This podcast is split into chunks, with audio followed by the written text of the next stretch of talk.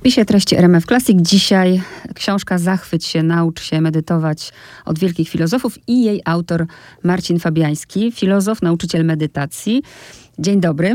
Dzień dobry. Mindfulness, medytacja. Gdzie się nie obrócę, wszyscy medytują. Sama medytuję, ale pan pisze w swojej książce, że książek o medytacji, które powiedzą wam, ile minut dziennie siedzieć na poduszce, jest wystarczająco dużo. Ta książka jest filozoficzna. Na czym to nowatorstwo pana książki polega? Ta filozoficzność książki polega na tym, że ja nie opisuję medytacji jako techniki, chociaż tam są bardzo konkretne ćwiczenia medytacyjne, tylko mm, opisuję medytacyjne życie, jak y, może wyglądać i co z nami robi, e, takie nieskoncentrowane e, na tylko na tym, żeby poznać jakiś sposób, e, na przykład wyciszenia, jak to aktualnie jest bardzo modne. Na takie życie medytacyjne składają się różne elementy. Dla mnie wzorem były mm, filozoficzne szkoły antyku, zarówno wschodnie, jak i zachodnie, buddyjskie, stoickie, mm, Epikur. I tego typu medytacyjne życie wymaga rozwijania pewnej wrażliwości, która jest nie tylko wrażliwością uwagi, tak jak w technikach medytacyjnych, ale też wrażliwością etyczną i ekologiczną. Przyznaję, że mm, kiedy uczyłam się medytować, to było wiele lat temu, to ja się naprawdę właśnie uczyłam z książką i naprawdę siedziałam w tym kwiecie lotosu i naprawdę wszystko mnie swędziało i nic nie rozumiałam z tego. Dzisiaj traktuję medytację, mam wrażenie, że jest to spójne z tym, o czym pan pisze, dlatego mi się bardzo dobrze tę książkę czytało. Dla mnie to jest bycie świadomym, że ja jestem po prostu świadoma tego, co się dzieje. To jest jeden z elementów medytacji i to doświadczenie, które pani przed chwilą opisała, że robię coś, a nie rozumiem, to jest doświadczenie bardzo wielu ludzi, którzy medytują współcześnie. Ta książka powstała po to, żeby powiedzieć, po, pokazać, że można medytować i rozumieć, można e, wyjaśnić, po co się medytuje, można wyjaśnić, jakie są konsekwencje e, medytacji e, i co się zmieni. I ta definicja, że jestem po prostu świadoma, jest to oczywiście dobrą, dobrą definicją, ale ta medytacja, której ja uczę, która zmierza ku czemuś, znacznie głębszemu niż po prostu bycie w chwili obecnej. Ja staram się pomagać sobie, kiedy medytuję i ludziom, których uczę medytacji, jakby popychać ich leciutko w stronę tego, co w antyku nazywało się i dzisiaj wciąż zresztą nazywa się ideałem przebudzenia i to jest bardzo, bardzo głęboki, mm, rewolucyjny proces. Tu nie chodzi o wyciszenie, tu nie chodzi o to, żeby sobie pobyć z tym, co się dzieje, tylko chodzi o to, żeby bardzo głęboko, używając też takich dociekań medytacyjnych, dociekań filozoficznych, wniknąć e, w naturę rzeczy. Świetne jest to hasło przebudzenia, to od razu pytam, bo Mhm. Też miałam takie wyobrażenia wiele lat temu. Oczekiwałam, nie wiem, gorących krzaków piorunów z nieba, mhm. albo że będę raz, a dobrze przebudzona. Mhm. Nagle to się okazuje w ogóle złudne. No to uchwyćmy to bardzo prostym językiem. Czym jest przebudzenie? Na pewno nie jest y, gorącymi y, krzakami, tylko jest y, takim. Ja bym zdefiniował jedną z definicji medytacji, którą zresztą chyba w tej książce podaję, jest taka, że medytacja to jest e, usypianie pragnienia, a budzenie fascynacji. Te dwa stany, moim zdaniem, są po przeciwnych stronach. Jeśli czegoś bardzo pragniemy, no to nasz nasze bycie w świecie, nasz aparat poznawczy, nasza świadomość, jeśli już używamy tego określenia, e, bardzo e, wypełniona jest, wypełniona jest tym pragnieniem i nakierunkowana na jakąś jedną rzecz, właśnie tę, którą pragniemy. Czy to będzie przedmiot, czy osoba, czy, czy zdarzenie. Natomiast fascynacja jest stanem, który właśnie w tej metodzie medytacji, którą proponuję czytelnikom, chciałbym e, sprowokować. I to jest stan bezpragnienia. To jest taki stan bycia w świecie, w którym rzeczywistość sama się odsłania dla nas. Jesteśmy w kontakcie z żywym, e, pełnym z procesem życia. I wtedy e, zaczynają się dziać różne procesy poznawcze, że tak powiem. Zaczynamy dostrzegać zupełnie nową rzeczywistość. Nie medytując, y, chodzimy po tym świecie, istniejemy w tym świecie w takiej zapakowanej formie. Wokół nas są e, przedmioty, inni ludzie, zadania do wykonania. To wszystko ma swoją nazwę. Mamy pewnie listę różnych swoich zadań do wykonania. Na przykład na dzisiaj założę się, że jeszcze, że jeszcze większość e, Państwa, którzy słuchacie tej audycji, ma jakąś listę, ma coś do załatwienia. A medytacja jest takim rozpakowaniem tych wszystkich ułożonych w pakunki elementów naszego dnia. Uwrażliwiona medytacyjna uwaga zaczyna wnikać głęboko w w własne ciało, we własny umysł, w relacje między tymi dwoma, w, w emocje i zaczynają się powoli odsłaniać coraz bardziej fascynujące światy. W tym sensie to jest coś znacznie większego niż bycie tu i teraz. Mm -hmm.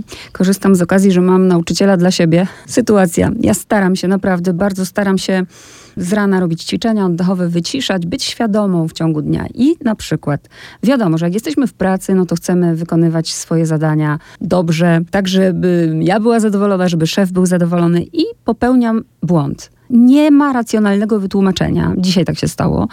Błąd, którego nie popełniałam do tej pory, dzisiaj go popełniłam. I w tym momencie pierwszą moją reakcją jest zawsze stara reakcja, czyli w ogóle o, o, świadomości nie ma mowy. To, są, to jest taki kalejdoskop emocji, wręcz ja odczuwam to fizycznie. Jak ja mam sobie pomóc? Ta sytuacja już się wydarzyła, ja jej nie zmienię, prawda? To, to bardzo taki klasyczny opis. Zgadza się z tym wszystkim, co poodkrywa, poodkrywali zarówno starożytni filozofowie, jak i współcześni psycholo, psycholodzy i neuropsycholodzy, że w momencie silnego stresu wpadamy w mamy taką tendencję do mechanicznego reagowania, reagowania według utartych e, wzorców. No i jeśli tak robimy, no to zwykle nie mamy kontaktu z rzeczywistością, tylko mamy kontakt właśnie z tym wzorcem, który gdzieś w nas istnieje i nie możemy wejść w inteligentną relację z sytuacją nie możemy zobaczyć, e, co się naprawdę stało i co można w danej sytuacji zrobić. Nasze ciało i nasz umysł przełączają się na takie automatyczne działanie, no bo tak, że tak działa ewolucja, tak ona nas w nas zamontowała Mm, taki mechanizm, że w momencie silnego zagrożenia e, rzeczy się dzieją automatycznie, tak? No bo jakbyśmy zaczęli myśleć, e, czy co to jest to, co, to, co na nas biegnie z otwartą paszczą i dużymi pazurami, zastanawiać się, no to oczywiście nie skończylibyśmy dobrze ani jako jednostka, ani gatunek. Więc e, ten opis bardzo, bardzo wydaje mi się realistyczny. Natomiast co, co, co dalej z tym zrobić? No, no to jest właśnie ten moment, kiedy przychodzi do takiej sytuacji, gdzie być może e, należy poszukać do niej e, trochę dystansu i zobaczyć na przykład, jak się toczą nasze myśli, czy one się powtarzają, zastanowić się, czy te myśli muszą być takie, jakie są, pobyć z tą uwagą, z tą świadomością trochę bardziej w ciele. Bardzo często ciało zna odpowiedź na problemy. Bardzo często emocje, tak jak je odczuwamy, mogą nam podpowiedzieć, co zrobić, bo one przecież zwykle prowadzą nas e, w jakimś kierunku. Tylko jeżeli ktoś ma umiejętność taką, no dobra, wydarzyło się coś i no to też nie wiem, mam wrażenie, że zależy od osobowości, od charakteru, w jakimś stopniu ktoś, dobra, stało się, idę dalej. A są tacy, którzy do wieczora będą mieli ten ból brzucha i do wieczora będą rozmyślali i ciągle się biczowali za tą sytuację. No właśnie, ale to, to wróćmy na chwilkę do tej ewolucji. Ewolucja chce, żebyśmy przeżyli szybki, szybki szok, szybkie ściśnięcie, szybką mobilizację, pompuje w nasze żyły e, koktajl chemiczny, e, taki e, adrenal, adrenalinowy. Natomiast my dalej dokładamy do tego jeszcze opowieść w głowie i powtarzamy sobie potem w tej głowie przez kolejne godziny, odtwarzamy z playbacku tę sytuację, a mózg nie odróżnia tak dobrze e, rzeczywistości od e, wyobraźni, więc wysyła kolejne, e, mobilizuje kolejne zasoby ciała i pompuje kolejny koktajl w nasze żyły. W związku z tym bez przerwy pozostajemy w takim, w takim stanie mobilizacji i poczucia zagrożenia. Stoicy mm, i w ogóle filozofowie antyczni, ale zwłaszcza stoicy, którzy skupiali się na tym, żeby inteligentnie mm, działać z myślami, e, uczyli rozmaitych technik dotyczących tego, e, jak e, albo inaczej nazwać rzeczy, bo, bo często sama nazwa powoduje w nas taką reakcję, kiedy wspominamy daną sytuację, albo zrozumieć jej istotę, albo nie wchodzić w nią z tym całym pakunkiem e, takiego mm, podrażnienia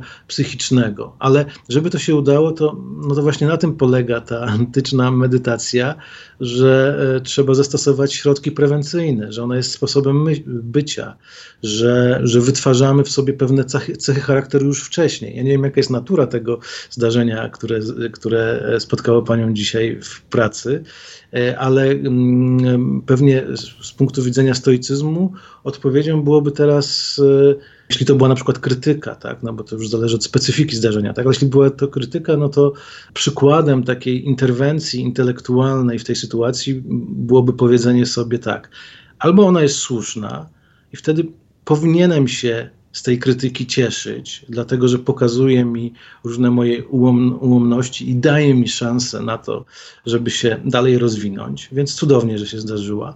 Albo jest niesłuszna, a jeśli jest niesłuszna, to w ogóle nie musi mnie obchodzić. To jest taka jest... natura, że nie wcisnęłam pewnego guzika i nie jestem w stanie wytłumaczyć sobie, dlaczego zawsze o nim pamiętałam, a dzisiaj nie pamiętałam.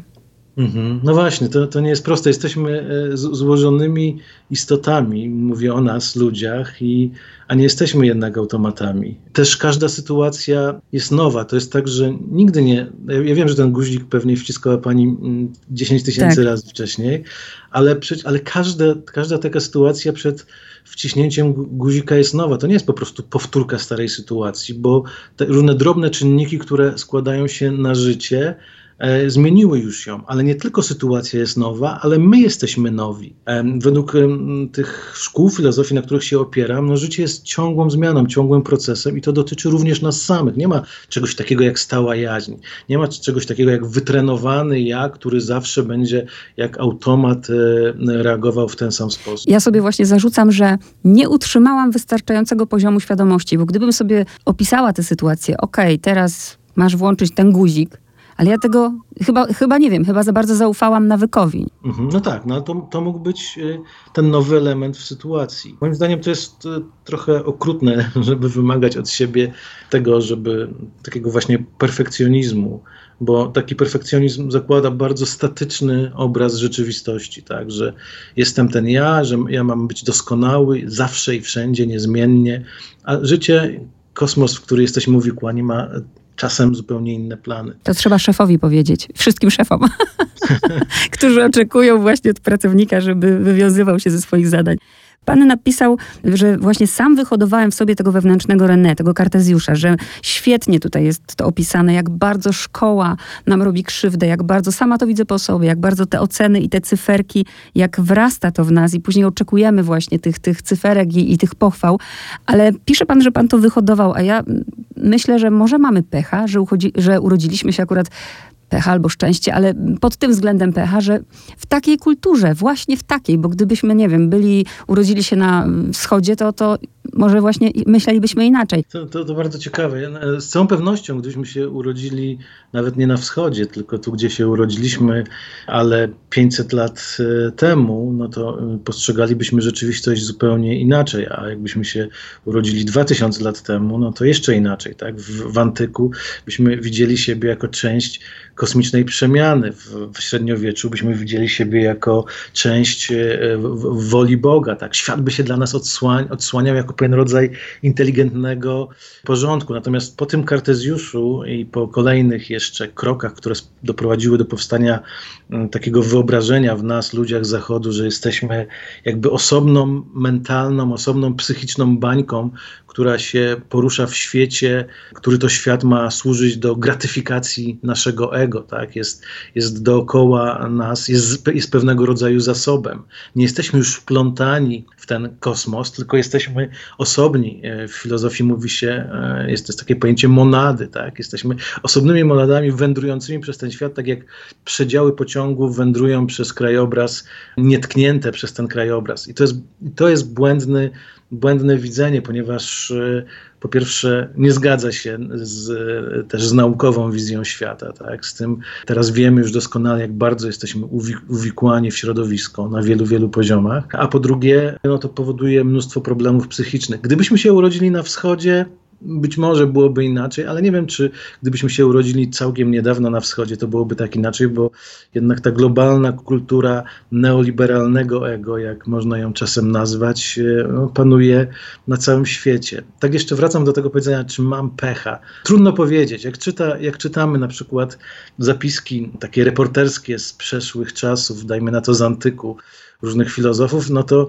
no to oni skarżą się na podobne rzeczy zupełnie jak my, tak, że, że też no, ulegają ciągle błędom, że to coś, co jest dzisiaj tym neoliberalnym ego, było jakimś było jakimś antycznym ego i po to rozwijali trening medytacji, trening cnót, żeby trochę z nim powalczyć. Więc ja bym nie, nie, nie kładł wszystko na mhm. pastwę pecha jednak. Kolejna rzecz, to mnie zaskoczyło i tu też poproszę o wyjaśnienie, bo rozumiem, że pan się mierzy z różnymi stereotypami, bo rzeczywiście jest taki stereotyp, że medytować to po prostu nie myśleć.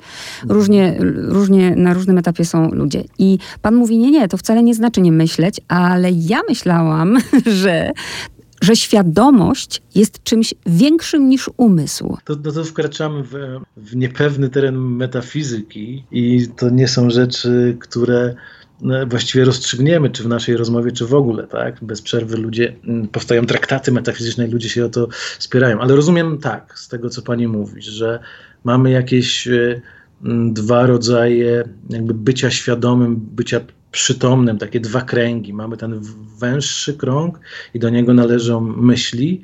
Być może to jest taka świadomość mózgowa, jak ją nazywał Fryderyk Nietzsche, czyli to coś, co wytwarza mózg. I mamy jakąś szerszą świadomość, która jest tylko przestrzenią, w której te myśli się pojawiają, a nie jest już tymi myślami.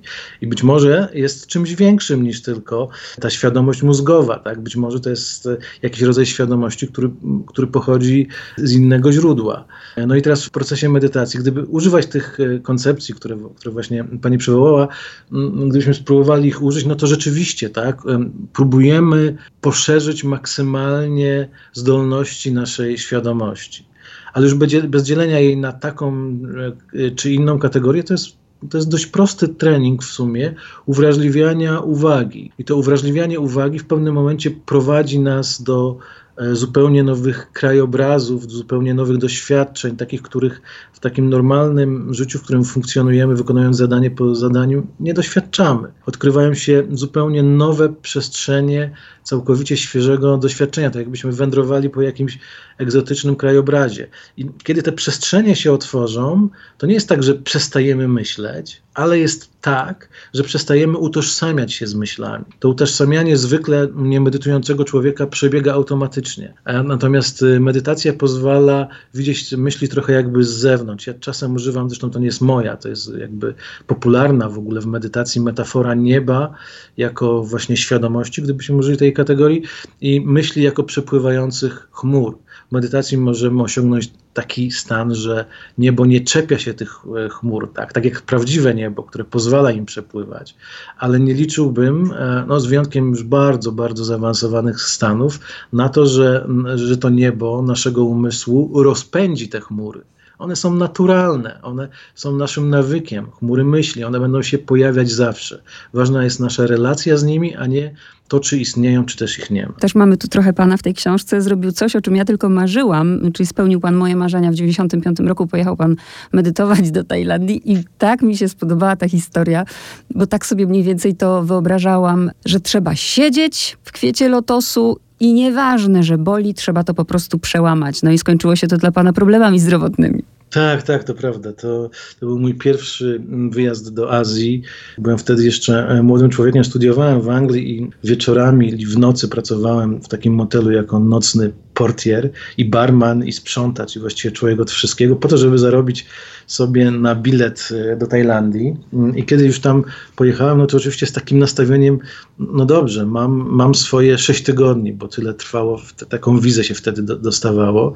No i mm, ukułem śmiały plan, który wtedy mi się wydawał bardzo realistyczny, e, a wręcz dotykalny, że w ciągu, skoro mam sześć tygodni, no to w ciągu czterech osiągnę oświecenie, a pozostałe dwa spędzę na, na tych właśnie słynnych, cudownych tajskich plażach, które mogą oglądać do, do tej pory tylko w jakichś folderach. No i oczywiście to jest absurdalne podejście do medytacji. Mogę sobie je wybaczyć tylko pamiętając, jak młody i głupi wtedy byłem. No bo efektem tego było właśnie to, to o czym pani wspomniała, czyli takie medytowanie macho. Nieważne, że mnie boli, nieważne, że zdarzyło mi się chyba dwa czy trzy razy prawie zemdleć z bólu na tej poduszce medytacyjnej, ale poszedłem za radą takiego maczyzmu medytacyjnego i postanowiłem, nie będę wstawał z poduszki, aż się oświecę. Będę codziennie siedział tak długo, jak e, tylko to się da. No i siedziałem tak długo, aż traciłem przytomność z bólu. No, no bo okazało się potem, że któraś z kości, nie, nie znam się na tym zbyt, zbyt dobrze, przyciskała nerw kulszowy. No i trafiłem do szpitala. Za rogiem nie czekała na mnie nie tylko Nirwana, ale nie czekały nawet słynne tajskie plaże, tylko dość przygnębiający pobyt w szpitalu w Bangkoku, a potem miesiące rehabilitacji, które nigdy zresztą nie doprowadziły mnie do punktu wyjścia. No i tak się skończyła moja pierwsza pogoń za Nirwaną, ale, ale jestem i tak wdzięczny tej sytuacji, dlatego że ona była takim dzwonkiem. Ona pokazała mi bardzo wyraźnie, nie patyczkując się ze mną, czym jest medytacja, że nie jest ona wymuszaniem doświadczenia, jak mi się wcześniej wydawało, tylko jest delikatnym, swobodnym, takim jak stoicy nazywali to po, z pogodnym przyzwoleniem, czekaniem na to, aż natura mojego umysłu i rzeczywistości sama się odsłoni. Medytacją jest jak, trochę jak z lisem z Małego Księcia. Tak? Nie można mu patrzeć prosto w oczy. Mm, trzeba po prostu cierpliwie czekać. On będzie coraz bliżej podchodził i w końcu zostanie naszym przyjacielem. Ale i tak chyba nie ma mowy o oswojeniu tego lisa, tak ja myślę, bo jeżeli nie będę codziennie praktykować, to wypadnę. Nie, nie oczywiście, że nie. E, w medytacji nie chodzi o to, żeby powielać jakąś czynność.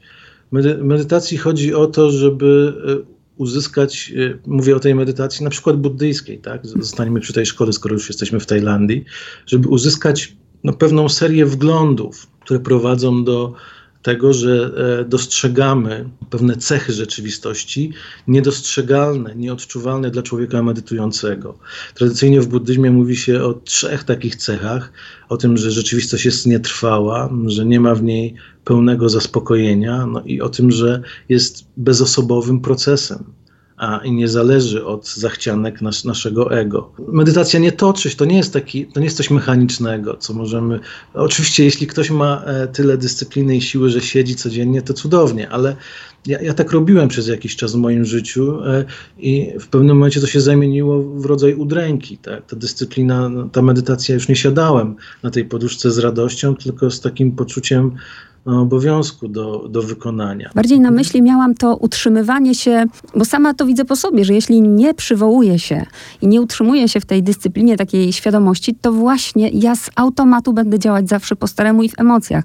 O to mi chodzi, żeby jednak wracać do tego wglądu. Tak, to prawda. Nie, no to w tym sensie tak. Ale po pierwsze, on nie musi się łączyć e, z sesjami medytacji na poduszce. Możemy sobie w codziennym życiu i daję kilka takich praktycznych wskazówek w tej książce rozwijać e, medytacyjne podejścia. Po drugie, moim zdaniem istotne jest to, żeby naszym jakby paliwem medytacyjnym, napędem było właśnie poczucie fascynacji w co najmniej takim samym, a być może wyższym stopniu niż dyscypliny. No bo chodzi o to, żeby wracać do tej medytacji e, z radością, tak, żeby ona była przyjacielem. Więc e, to nie jest takie proste, tak, że będziemy sobie medytować ileś tam dziennie i wtedy nastąpi progres. Nie, ja znam ludzi, którzy medytują od lat i, i nie raportują żadnych progresów, bo robią to zawsze w ten sam mechaniczny sposób, z obowiązku. Tak? To chodzi o to, żeby wzbudzić w sobie jak najwięcej fascynacji, stąd zresztą tytuł książki, zachwyć. Mhm. Nie to jest istota medytacji. Nie, nie, musimy tego robić za pomocą techniki, tylko e, takiej czy innej medytacyjnej, tylko budując pewną postawę wobec naszych przeżyć. I to mi właśnie odpowiada. Pan, jakby widzę, że kieruje pan tę książkę i do tych, którzy już mają trochę wiedzy, i do tych, którzy nie mają jej w ogóle, y, nawet filozoficznej, bo na końcu pojawiają się nauczyciele, o których przeczytasz w tej książce. Ja się tak zastanawiałam, kto tak dla większości, dla ogółu y, będzie jakby najłatwiej mu przyjąć postawę. To tak pomyślałam o Epikurze, że nie ma tak. zbyt wielu wymagań, bo samym faktem, że, że nie dzieje się nic złego w twoim życiu, to już jest szczęście. Tak, tak. To, jest y, to jest pozycja, to jest stanowisko epikura. Masz co jeść, masz co pić, jesteś osłonięty od e, żywiołów, no to jesteś w stanie, e, to, to są warunki e, wystarczające do tego, żeby przeżyć największe możliwe szczęście, jak mówi Epikur, szczęście równe szczęściu bogów. Natomiast wszystko inne dalej, czyli na przykład wykwintne jedzenie, E, drogi apartament, który sobie kupujemy często na kredyt, co potem sprawia, że wisi nam nad plecami taki beach i wszystkie inne pogłębianie już tych trzech rzeczy, czyli tego, że mamy co jeść, pić i nie zabija nas e, natura wokół, nie jest już powiększeniem szczęścia nie jest już in, intensyfikacją szczęścia, powie Epikur, tylko urozmaiceniem. No my dajemy się nabrać, my ludzie wszyscy, tak, zarówno współcześni na wschodzie, na zachodzie, w czasach Epikura, w średniowieczu pewnie też i dzisiaj też, my dajemy się nabrać na to, że to urozmaicenie jest e, zwiększeniem szczęścia. Natomiast e, medytacja, takie stanięcie twarzą w twarz z surowym procesem życia i przyjrzenie się rzeczywiście swojemu ciału i umysłowi, co rzeczywiście daje nam szczęście, a co daje na końcu tylko przesyt, troskę i rozdrażnienie, uczy nas, moim zdaniem, dokładnie tej prawdy, o której mówi Epikur. Warunki do osiągnięcia najwyższego szczęścia są łatwe do, do wytworzenia. Tylko kultura wmontuje w nas pragnienia, dzięki którym przestrzelamy tę łatwą możliwość osiągnięcia szczęścia i poszukujemy czegoś, co jest jego tylko urozmaiceniem i co kończy się deficytami na końcu. Bardzo podoba mi się pomysł. Jestem ciekawa, kiedy pan wpadł na ten pomysł. Y, zbudowania tej książki jak wielkiego dzieła, prawda? Od preludium mamy etiudy i mamy intermezzo. E, to bardzo dziękuję, że e, cieszę się, że się podoba.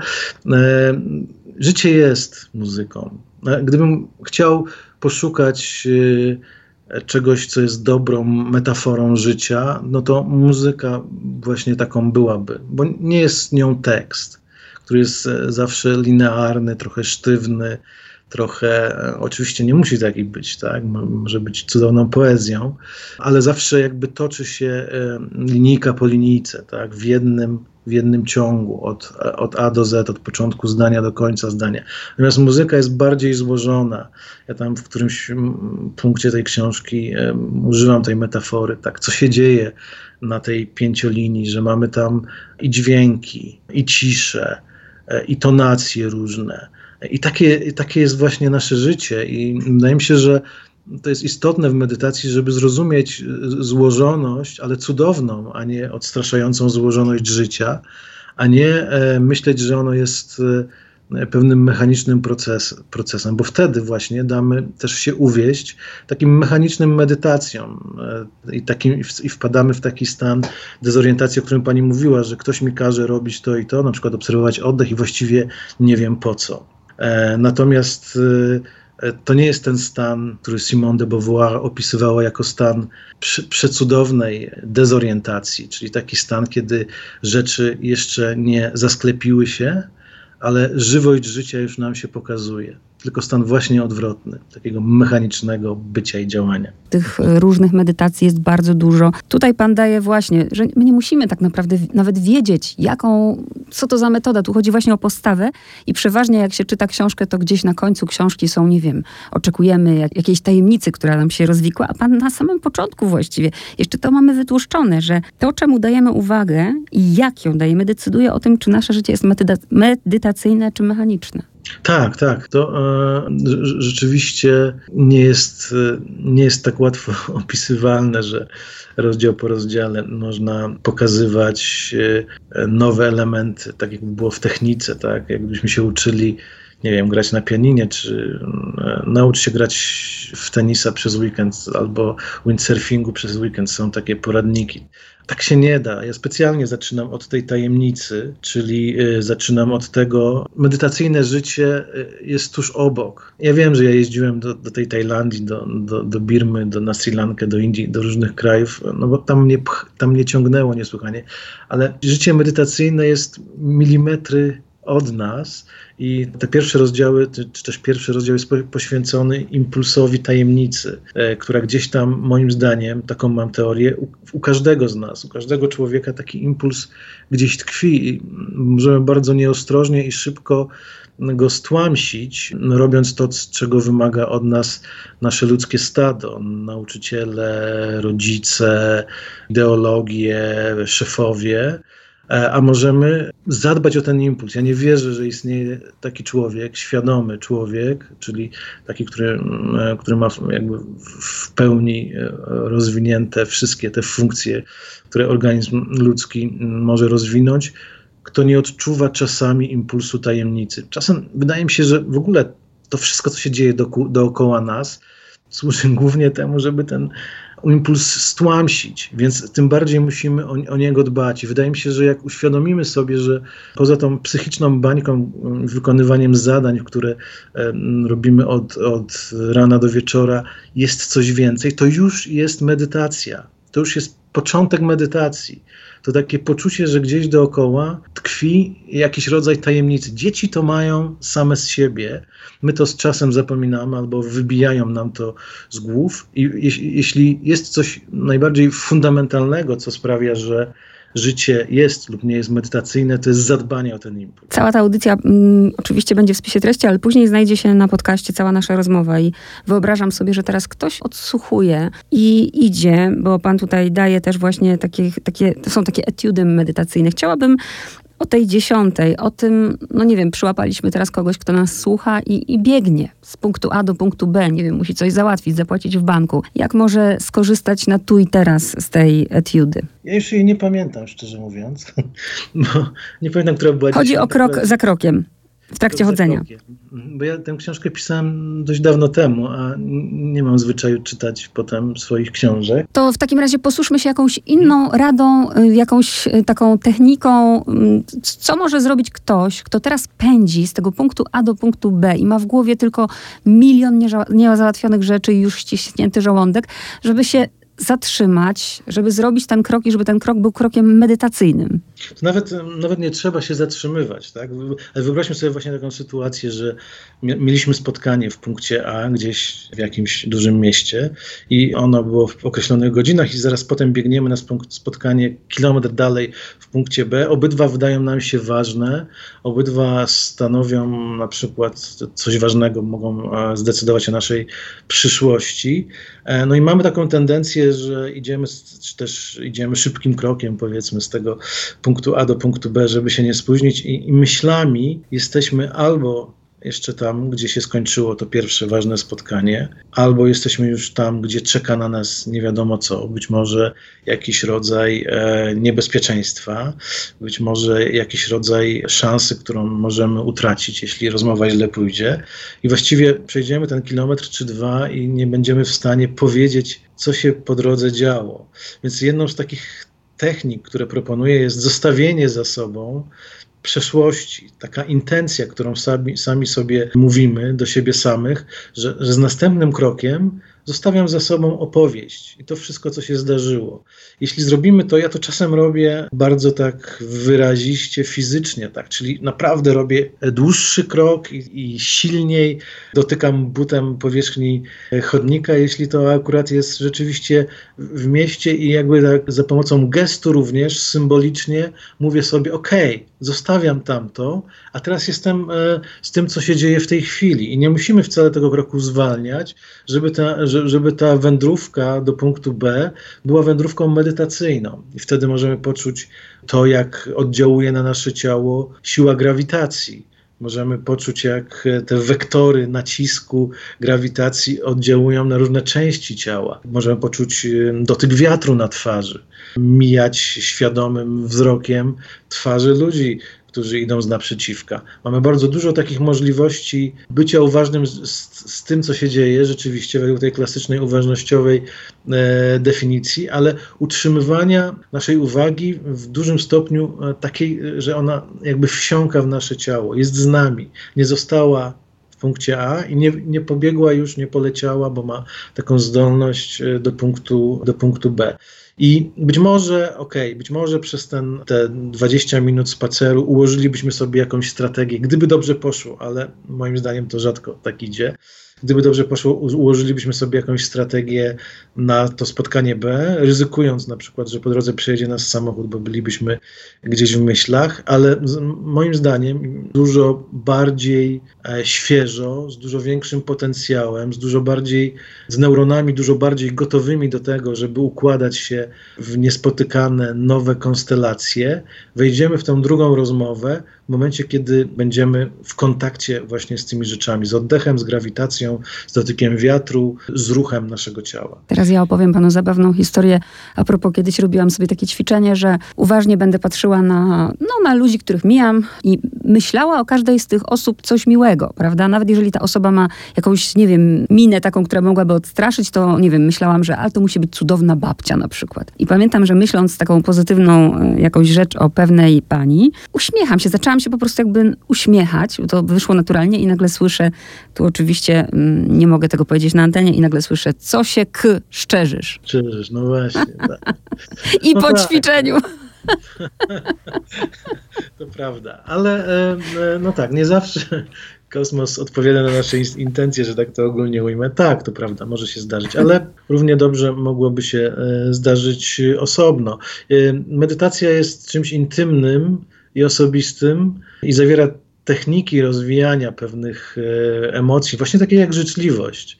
Nie dlatego, że oczekujemy, że natychmiast to rzeczywistość dookoła odbije w naszą stronę te wszystkie dobre emocje, tylko dlatego, że zmieniamy się wewnętrznie. Tak naprawdę to, ja wiem, że to już po ćwiczeniu, to mogę sobie to z łatwością wyobrazić, ale to również mógłby być dobry moment do pogłębienia tego ćwiczenia i e, na przykład e, uświadomienia sobie, że, że, że moja życzliwość wobec tej osoby nie musi mieć nic wspólnego z jej reakcją że mhm. już jest dobrze i to już mi bardzo pomaga, mi, mi, samemu, mnie samej, jeśli, jeśli potrafię e, wygenerować, że tak powiem, z siebie taką życzliwość, bo wtedy mm, bardzo łatwo jest zauważyć, że, że ciało inaczej odczuwa rzeczywistość. Jestem przekonany też, że to wprawdzie to było po ćwiczeniu, ale jestem przekonany, że to nie było jakieś bardzo dotkliwe, e, jeśli, no bo nie da się przejść z takiego stanu życzliwości w, mimo wszystko w ułamku sekundy do jakichś bardzo negatywnych stanów, że